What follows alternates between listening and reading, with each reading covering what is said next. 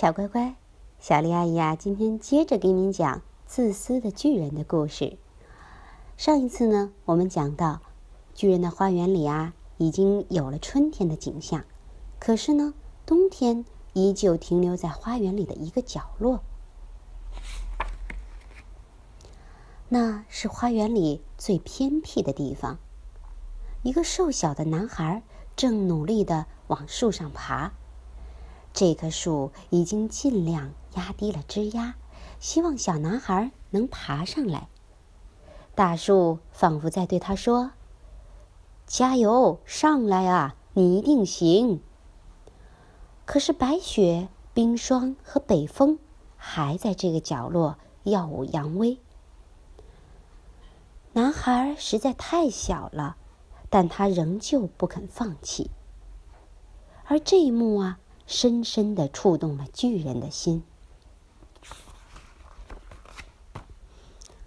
嗯，我真是个自私的大笨蛋。我现在知道为什么春天不肯来了，一定是因为我不准孩子们在花园里玩耍。我要帮助那个小男孩爬到树上，我要拆了围墙，让孩子们随时都能进来玩。巨人走下楼，小心翼翼的打开门，蹑手蹑脚的走进花园。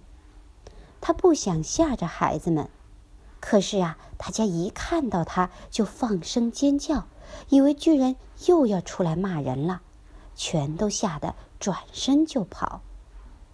花园里顿时空荡荡的，一切又回到了冬天的景象。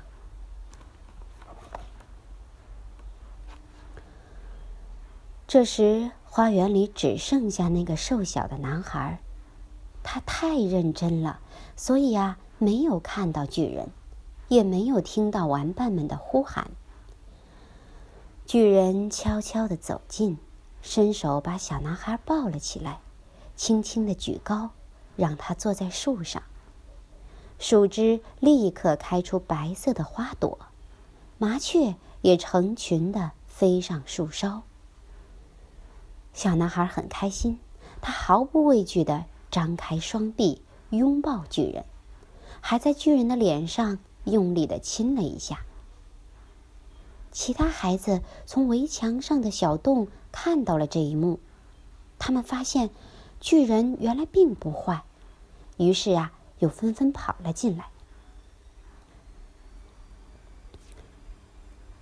瞬间，在他们所经过的地方。春天又回来了，孩子们，我答应你们，从现在开始，花园是大家的，欢迎你们一起来玩。巨人说完，哈哈大笑。他拿起铁镐，开始拆除围墙，直到最后一块砖头落地。这一天，凡是经过巨人花园的人。都对眼前的景象惊讶不已。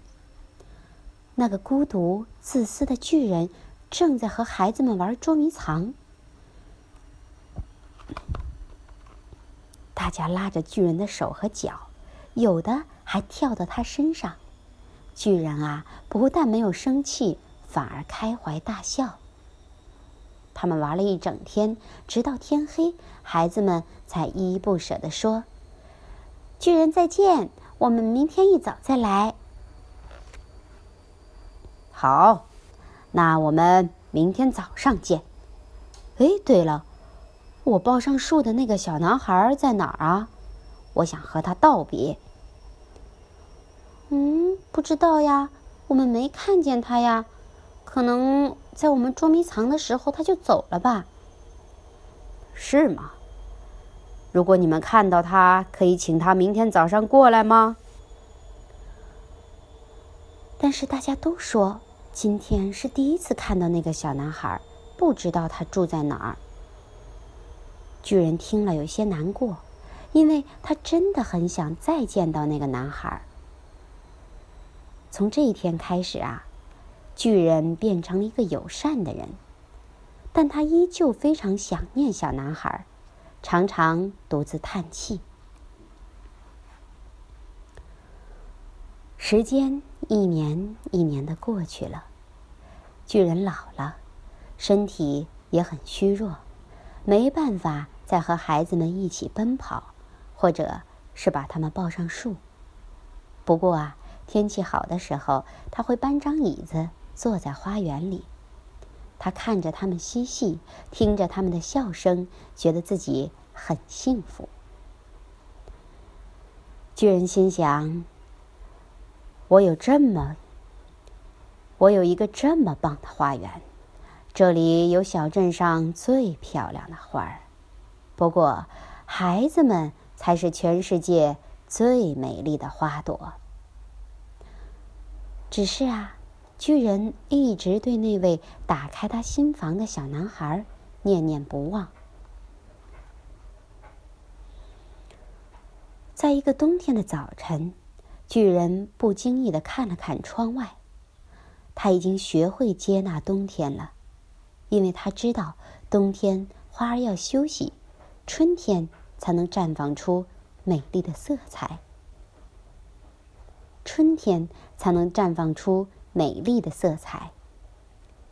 突然，有个东西吸引了巨人的目光，他揉揉眼睛，